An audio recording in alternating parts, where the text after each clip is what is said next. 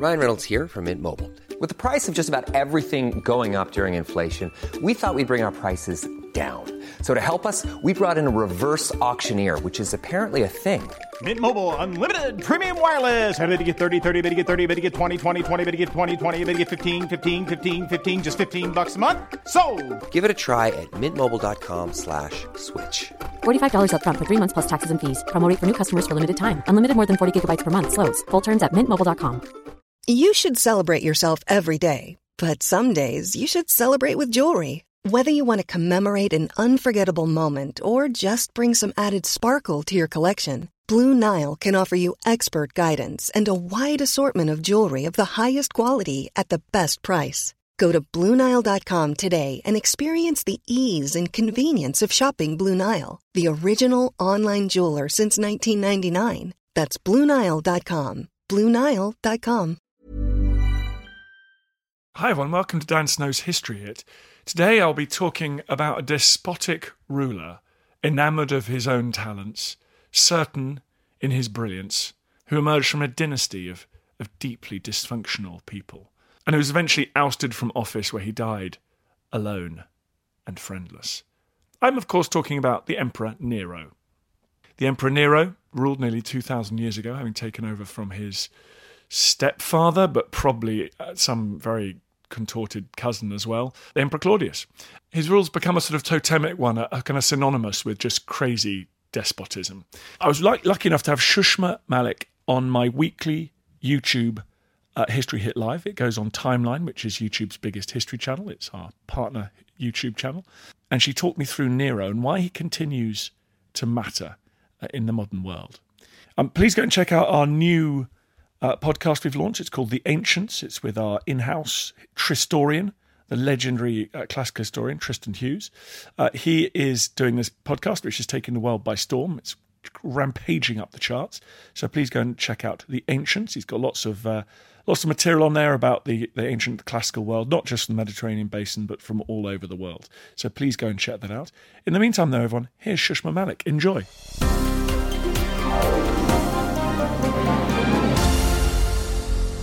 Shushma Malik, thank you very much for joining us. Hello, thank you very much for having me. It's great to be here.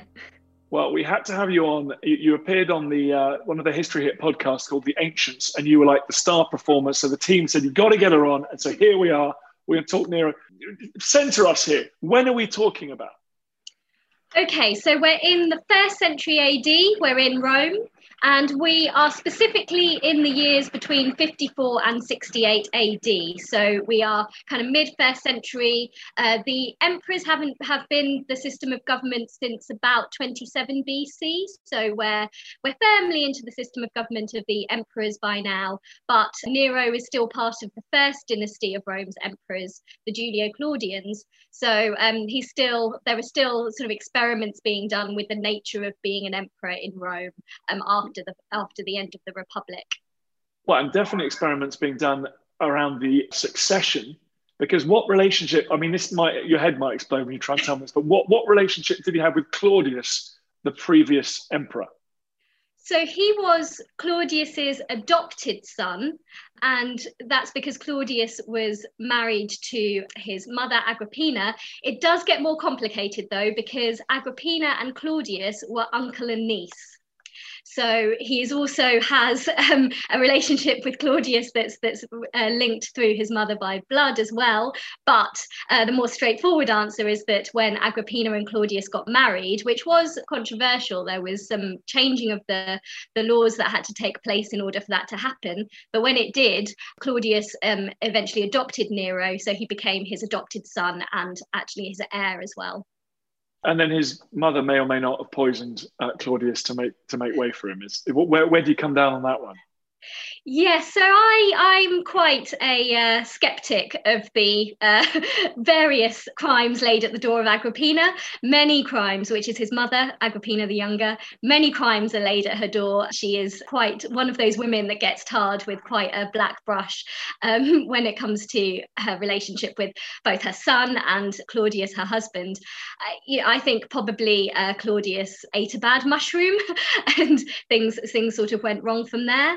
Our sources certainly one well a few sources in particular certainly suggest that she was involved but even those sources don't necessarily implicate nero in it um, his own involvement agrippina may have committed murder the murder of claudius but i'm i'm skeptical Well, Claire Whitbread agrees with you. Such a classic trope, she says, to blame powerful women for all kinds of wrongdoing. Very good point, Claire. But but Nero's reputation is as one of these kind of almost caricature, like you know, Caligula, Nero, Caracalla. There's these sort of lists of Roman emperors that we believe to be sort of, you know, uniquely de- depraved. Is that? Uh, to tell us a little bit about their reputation, and is it is it fair? Yeah, so um, exactly those. So Caligula, um, he's emperor only for four years. Generally, the story goes that he's quite good for the first two years, then develops some sort of illness. Perhaps he does get very ill, and that um, is sometimes said to contribute to his madness. But we've got to remember we're dealing with sources here writing 150 years later. So trying to, you know, diagnose the psychology of, of someone based on those sorts of sources is, of course, you know, impossible, really, virtually impossible. So Caligula is often seen as perhaps the maddest of the emperors. Um, if we want to give them, categorize them, Caligula is the mad one, Nero is the most cruel, according to tradition, I guess. Domitian is the most paranoid. He's the next sort of bad emperor who comes at the end of the Flavian dynasty, which is the dynasty after the Julio Claudians. Commodus, uh, of course, of gladiator fame, is mad and cruel and dangerous all, all in one. And Caracalla as well. Um, um, Caracalla is not at the end of a dynasty like Nero, Commodus, and Domitian were, but rather he is involved in the murder. Well, I say involved, is accused of murdering his brother in order to gain sole power. So he has a, a, very bad reputation based on, on that as well. So you do tend to get, they do more or less come towards the end of a dynasty. Caracalla is perhaps an exception there, but it's it's quite striking that Nero and then Domitian and then Commodus, as a dynasty falls, the story told about them tends to be one of a, a, decline, as we might expect. And certainly they become the mad, bad, dangerous to know emperors. And do you think how fair do you think that is with Nero? I mean, do we think he was do we think he was pretty bad? I personally think he was not um, he did, does not do everything that he's accused of. Um, if you take the worst reading of nero if you think of him as a wife killer uh, someone who set fire to rome as someone who needlessly destroyed the city in order to build his own golden palace um, you know with no regard for the people no regard for anyone else. If you think of him as you know someone who does kills his mother does all of those things. Also if you think of that in isolation so not in the context of the roman dynasties and the infighting that the families were going through um, as well, then yes, he's he's certainly very bad. But I I don't see it personally like that. I think it's possible that he would have killed members of his family because that happens on occasion um, in, in Roman politics. Um, it's not uh, unique to him necessarily. That doesn't make it okay, of course. But I think the idea that he set fire to Rome isn't true. Our sources, um, you know, say that that's a rumor. I also think things like the Golden Palace can be understood in in other ways. He probably opened a lot of it up to the public, for example, and he was trying to demonstrate, you know, the spectacle of, of Rome Rome. Perhaps he gets things a bit wrong, but I personally don't see him as an out and out tyrant that that maybe some sometimes he's portrayed as. We're going to watch a little bit more of, of the Tony Robinson doc now uh, in a second. I just want to ask you a quick question first. You mentioned he killed his mum. You've got to at least tell everyone that story, whether it's true or not, but it's an extraordinary story. It is, it is. Yes, I, I, kind of, you know, throwaway comment. Oh, and he killed his mother. This is 59 AD we're in. So his mother, Agrippina, um, has been sort of in and out of favor with him. She was very close, obviously, at the beginning of his reign, but then fell out of favor, perhaps. And, and um, uh, Nero wanted to marry another woman. He was he was at that point married to his stepsister, um, Octavia, who was the daughter of Claudius, so giving him a stronger link to to the previous emperor. And he decided that she was getting in his way, perhaps a little bit too much. He wants to make it though look like an accident, so he invites her for dinner um, just off the Bay of Naples, and um, in order to he arranges in order for her to get back to go back in a boat, but he arranges for the boat to sink he arranges for the ceiling to collapse and for the boat to sink. Unfortunately, he didn't quite reckon on uh, his mother being as uh, you know canny as she is and as as you know clever and clearly intuitive as she was. So she when the boat collapsed, she realized what was going on. She managed to uh, swim to safety. And instead of going, she's she's a shrewd woman, instead of going and confronting Nero and saying, What on earth were you doing?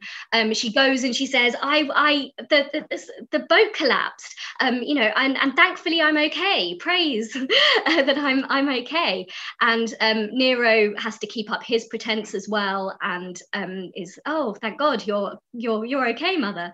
And then um, sends someone to to kill her and uh, and, and to stab her, and that's how she meet, meets her end.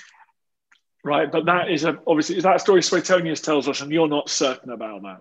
It's it's a story Tacitus tells us okay. um, as well. So so maybe on slightly firmer ground, but um, well, it's a it's a story that was circulating in Rome. Perhaps it, it's um, certainly not what would have been known about him uh, more widely necessarily. The official version of it was that she was um, he thought she was involved in a conspiracy against him, and that's why he had to take that action. That's the official version, and that's what would have gone out. But of course, Rome, like um, other big cities has a rumor mill, and that is perhaps a representation of, of the rumor mill as well as, as you know, possibly a you know true story. Absolutely. We can't be sure about what's happening at the moment in our world, let alone 2,000 years ago. Isn't it possible that Nero was just someone thrust into a family business when all he wanted to be was an artist and that drove him mad, Shushma? Was he just a frustrated artist? I've heard that argument used about other dictators, uh, perhaps in the 20th century. It's a bit of a scary one. What do you think? yes, well, I mean, one thing to mention about Nero that I haven't yet is that he was he was a teenager when he became emperor, 16, um, about to turn 17, and he uh, is very very young. And as Raven rightly says, part of his biography is that he wanted to act on stage. He was a performer, he was a singer, he was a chariot racer. He won awards for these. Our sources say he won awards because you know no one isn't going to give the top prize to the emperor. you'd be pretty silly if you didn't. But it was his passion. And so, certainly, that idea of him having to go into a, a political environment, you know, become emperor, is not necessarily what he would have thought would happen. When he was very young, before his mother married Claudius, it would have been fairly unlikely that he would have been, been become emperor. So, you know, Claudius had his own children, Octavia and, and Britannicus, uh, Britannicus being a a boy would have succeeded if Claudius had died later, if he had if he'd have died when Britannicus was of the right age. He was only 13, I think, when um, Claudius died. So he was he was younger than Nero, and so it, it certainly there's a, a sense there that perhaps he has become, uh, you know, uh, put put in a position that he w- didn't want to be in. We don't want to talk about how Nero treated his little stepbrother Britannicus because it's a family show. Um, what about but Nero's first of all, the fire. I mean, he, did he set fire to Rome for his own purposes? Um, I don't think so. I think it's very unlikely you're going to burn down a city that, you know, that is the most important city um, in the empire. He uh, also, you know, was building a palace at the time. I know the Domus Aurea is is um, famous, but he was building um, the Domus Transitoria, um, a palace that he wanted to live in before that, and that was destroyed in the fire as well. And also, you know, uh, even even the hostile accounts. So Tacitus you know, is, is, is measured here. He says, look, there are rumors that Nero started the fire, but in, you know, in reality, also those are, you know, it's it's not clear. He opened as soon as he found out about it. He was in Antium at the time. He came back to Rome. He opened his palace gardens so that the people could come in and be safe. And he rebuilt Rome. Uh, the palace is famous, but he rebuilt other parts of Rome, the rest of Rome, in a very sensible way. He made the streets wider. He made the building materials materials, less flammable. Um, and so there's a lot to be said of how he handled that crisis, I think. But of course, you know, the Domus Aurea then casts a, a shadow over the, all of that. As one of our great listeners, it was a good idea at the time, points out, you know, he was alleged to have kicked his wife to death, there was violence. He was obviously wildly, it seems that he was, there, was a there was a mania to him. Do you think that the, the just being given that amount of extraordinary power over that huge empire when he was that young sent him sent him in some way crazy. Yeah, so so absolutely, yeah, you're, you're absolutely that's absolutely right. One of the stories um, uh, told about him is that in in uh, about AD 65, he murdered his wife uh, by kicking her in her stomach when she was pregnant. And it's a horrific story a very very you know difficult story to read about in the ancient sources. But certainly you know the power that he would have had the control as a, an emperor whether he, it sent him mad or not i don't know. That sounds like the action of a madman. I, I, I grant you that. There are other stories in literature of tyrants killing their wives with kicks. Periander a tyrant of athens has a similar story said about him. I don't want to explain this away as a literary idea of how you explain this type you know sudden deaths when of pregnant women. I'm not saying it's that but there is you know elements of this that that have you know other other literary examples of these sorts of things that perhaps we can use to help. But i wouldn't like to diagnose him as mad but i mean if, if someone gave me the roman empire when i was 17 i'm not sure I, what i would have done. I think i would have gone i think i'd have gone pretty wild. Uh, talk, talk, his death was a sad, sort of sad and pathetic end, wasn't it? Tell me about how, how he was removed from, uh, sort of ejected from office and then murdered. Yeah, so this, you're absolutely right. It's a very sad story. Um, we only have an account of this from Suetonius and one from a, um, a later historian named Cassius Dio. Um, we don't have Tacitus because we've unfortunately lost the last two years of Nero's reign in, in Tacitus. Uh, it's not extant. But what Suetonius tells us is that what he, he hears that um, the Senate have declared him a hostis, an enemy, a public enemy, and he tries to get some poison to commit suicide. No one will give him poison. He is running around his, his palace trying to think of what to do. He thinks maybe he can convince people to send him, to give him a post in, in, in Alexandria, in Egypt. He can go there and, and you know, uh, be happy, happy somewhere in the East realizes that's a no go. Um, his freedmen then help him escape Rome so this is sort of at night time they have to they have to escape rome in a sort of stealthy way. He goes to the villa of his freedman named phaon um, on the outskirts of rome and and can you know the idea is that the praetorian guard are are coming. As he can hear sort of them approaching he realizes that either he has to commit suicide or they're going to do terrible things to him. And so he decides well he decides to commit suicide. He utters the lines not quite his death lines but uh, not far off what an artist dies in me and then um, he could but he can't quite do the final act himself. So one of his freedmen, um, Epaphroditus, helps him helps him do it, um, and he he uh, stabs himself, and that's how Nero meets his end. He does get a good funeral though. They spend quite a lot of money on a, a, nice funeral for him. So he gets buried uh, with his um, fa- the father's side of his family and uh, with a lavish funeral. So.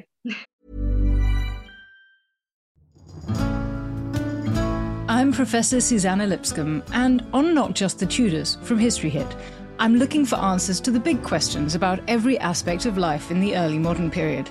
Like, how did the memory of Anne Boleyn continue to influence the court of her daughter, Elizabeth I? How were fairies brought to life on the Elizabethan stage? And how did the arrival of male only doctors threaten the lives of women? In other words, not just the Tudors, but most definitely also the Tudors twice a week, every week. Subscribe now and follow me on Not Just the Tudors from History Hit, wherever you get your podcasts. Hi, I'm Daniel, founder of Pretty Litter. Did you know cats tend to hide symptoms of sickness and pain? I learned this the hard way after losing my cat, Gingy. So I created Pretty Litter, a health monitoring litter that helps detect early signs of illness by changing colors, saving you money and potentially your cat's life. Pretty Litter is veterinarian developed, and it's the easiest way to keep tabs on your fur baby's health right at home. Go to prettylitter.com and use code ACAST for 20% off your first order and a free cat toy. Terms and conditions apply. See site for details. Many of us have those stubborn pounds that seem impossible to lose, no matter how good we eat or how hard we work out. My solution is PlushCare. PlushCare is a leading telehealth provider with doctors who are there for you day and night to partner with you in your weight loss journey. They can prescribe FDA-approved weight loss medications like Wegovy and Zepbound for those who qualify. Plus, they accept most insurance plans. To get started, visit plushcare.com slash weight loss. That's plushcare.com slash weight loss. well, you know, that makes up perhaps for some of the some of the nasty way in which he met his end. What did the Roman people make of this death, and did it change given the kind of political instability that, that followed him? Four emperors in the space of a year.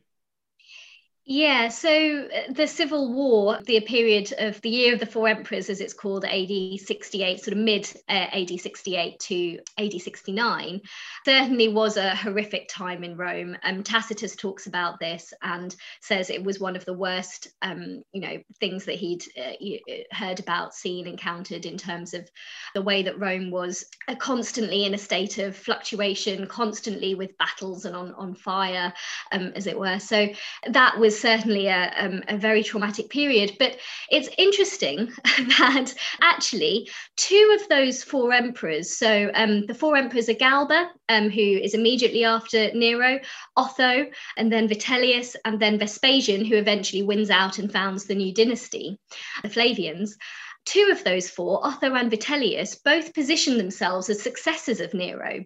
So the Golden Palace that I've been talking about, Nero never had a chance to finish. Otho was trying to finish the Golden Palace, um, and he uh, and both of them sort of positioned themselves as supporters of Nero. Otho, in fact, had been married to Nero's second wife Poppaea before Nero was, so there is quite a, a close connection there the other sort of story about uh, his popular uh, reception after his death is we have a source from the second century, late first century, late first century, early second century, from uh, a Greek writer named Dio Chrysostom, who says there are many people in the East who um, who wished he was still alive because they quite liked him. Um, he was quite popular. He spent time in Greece, so yeah, it seems that he did have a semblance of, of popularity after his death. Enough, it seems, for two of those four emperors to um, say, well, you know, we are the successors of Nero.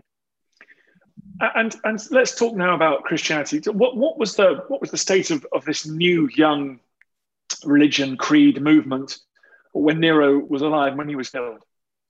Right, so this is a, a hotly debated topic in scholarship.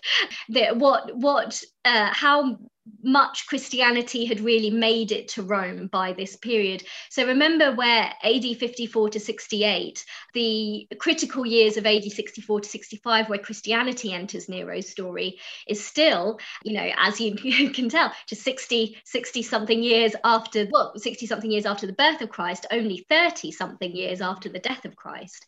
So we're in Christianity's extreme infancy here. And of course, Christianity began in the East. It began in in in Judea. It began in in where where Christ was. So um, there are Christians in Rome at this point. It seems St Paul writes to the Romans um, in in the New Testament, for example, the letter to the Romans. So there is you know there are there are Christians in Rome but how many what sort of take on the religion they had um, what how all uh, you know it certainly wasn't anything that we would recognize as an organized religion or, or anything like that where you know all of these are, are, are, you know fairly difficult questions to answer just through lack of evidence. But certainly when uh, the story of nero and the christians is linked to the fire so after the fire those rumors that were spreading around that nero started it needed you know an answer from the administration as it were from nero and decided that or he and his advisors decided that in order to get rid of the rumors they would blame a group of christians so a group that were unpopular in Rome, I should say, that um, the historian Tacitus tells us were Christians. That's how he um, how he describes them, the Christiani. So it, it's it's sort of tied in with the story of the fire, but the real sort of crux of it is that the one source who tells us about this from, from the, the Roman perspective, the pagan perspective, as it were, um, Tacitus says, well, Nero um, killed them in such a horrific way that, you know, even people who, you know, uh, citizens uh, sort of said, well, um, they're being sacrificed to the cruelty of the emperor. Um, it wasn't seen as a proportionate punishment. So, for example, again, this is a bit of a harrowing story, but the story goes that Nero put Christians up on crucifixes um, which again was a common punishment in Rome, but uh, for, for slaves, put Christians up on crucifixes and burned them alive at night to serve as torches, um, or had um, wild beasts come and uh, and and gnaw, eat, eat at them, basically bite at them until the, until you know the inevitable happened uh, in terms of death.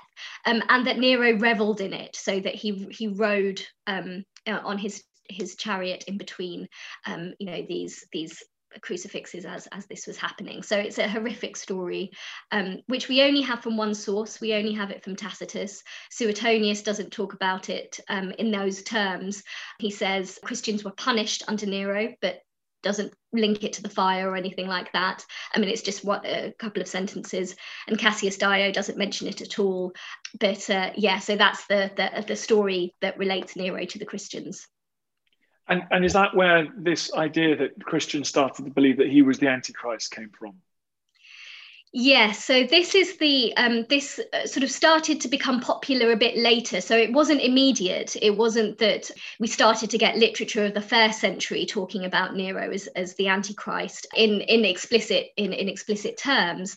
We start to see it really kind of take off in the third century and about the mid third century, where we start to see Nero named as um, the Antichrist in uh, the book of Revelation, so the first beast in Revelation, but also the man of lawlessness in Paul's two Thessalonians. Or both of these are, are Antichrist figures that will bring about an, an apocalypse of some some description and uh, so Nero starts to get associated with with those figures, and that's how he he begins to be associated and talked about with the Antichrist, and it becomes very popular in from the third century to about the early sixth century AD. So it's not. It, there's no evidence from the time that it, it was, the Christians saw him as this sort of unique existential threat there's no evidence in terms of uh, uh, there's no um, letters or imperial edicts and that sort of thing that would have gone out to the east to suggest that Nero was starting a persecution or anything like that. No, um, this was they were punished for the fire, you know, or arrested for the fire. Of course, they were they were singled out for being Christian as part of his reason for scapegoating them, but um, there wouldn't have been an implication that uh, that Christians further east or or in other parts of of, of the empire would necessarily have felt like they were under threat from Nero. And certainly they weren't obviously for the rest of his reign. He had another three years after that. But the way that i guess um, he has been interpreted or the way that that christian anxiety has been seen is by saying that when john and when paul wrote revelation wrote to thessalonians they were thinking of nero that's who they had in mind when they described the first beast, when they described the man of lawlessness. I find personally, I'm skeptical about that. I don't think um, that they would necessarily have had one figure in mind. Um, I think there's, especially because Nero wasn't seen as a hate figure in the East, he was quite popular in the East, and their their audience was primarily, if we remember where the Christians were in the East, Revelation is is addressed to seven churches in Asia, in the province of Asia, modern day Turkey. So to paint to kind of assume that Nero is is is an antichrist there, or would have been ty- the tyrannical figure we think of him or understood that way in the first century in the East, I think is, is difficult from a historical point of view. So I don't think that he was written into the Bible. I think some early Christians, particularly in the West, may well have associated Nero with those figures um, earlier than he's written in in the third century, um, but um, in Christian literature, but explicitly written anyway but yeah, I, I, I think that the idea that he was specifically written in is um, is is a bit difficult. What about we've got Anna Caloris asking who benefited from Nero getting this unbelievably evil reputation because it's one that has endured. Yeah, so um, the immediate answer, I suppose, would be the a successive, din- successive dynasty. So the Flavians, they Nero ended a dynasty. He was the last emperor in the Julio-Claudians. Um, when uh, Cassius Dio describes it, he says that Nero is the last in the line of Aeneas. Those of you who are familiar with the Trojan War will know that um, Aeneas was the person, the Trojan prince who escaped Troy and went to found Rome. Um, you know, back in the myth mythical times, as it as it were. And Nero is described as the last of that line because um, Julius Caesar had associated himself with that line, and then you know, and, and then his successor was Augustus, and Augustus um, was Nero's great great grandfather great great great grandfather. So um you know we have that that line. And then we have then we get a new dynasty. And, and the flavians on the one hand held up or vespasian held up augustus as being great because he's the founder but in order to justify creating a new dynasty, breaking the line that started with Aeneas, as it were, um, you you need to demonstrate severe trauma. So lots of these writers are writing under the Flavians or under the dynasty even after that, the um, under Trajan. Nerva and Trajan or Hadrian. So they are writing in a very difficult, dif- different political scene. And an emperor who ends a dynasty is always going to be a problematic figure for the dynasty that succeeds um, succeeds it. And uh, yeah, so that that I think has has an, an impact. And that the way then that they characterize Nero and um, the immense cruelty with um, with the the murders of his wives and, and, and those kinds of things, cruelty against against the Christians, cruelty against nature, even um, in the way that he dug lakes and that sort of thing, translates quite nicely into an apocalyptic figure like the Antichrist. Lots of the traits used to describe an antichrist, the antithesis of Christ, um, you know, come up with Nero because he is to some extent the antithesis of Augustus. We have, you know, lots of, of similar ideas, lots of similar motifs that transfer nicely from the antichrist um, to Nero. And when you have a a very large selection of people who are converting. Remember, Christians were converts uh, in this in this period. Some may have been born into Christian families, but many were converts from Judaism or from, from Greco-Roman religion.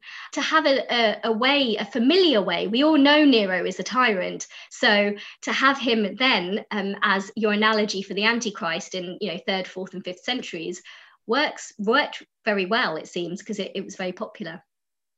So, how should we think? Let's finish up by just saying, how should we think about Nero now?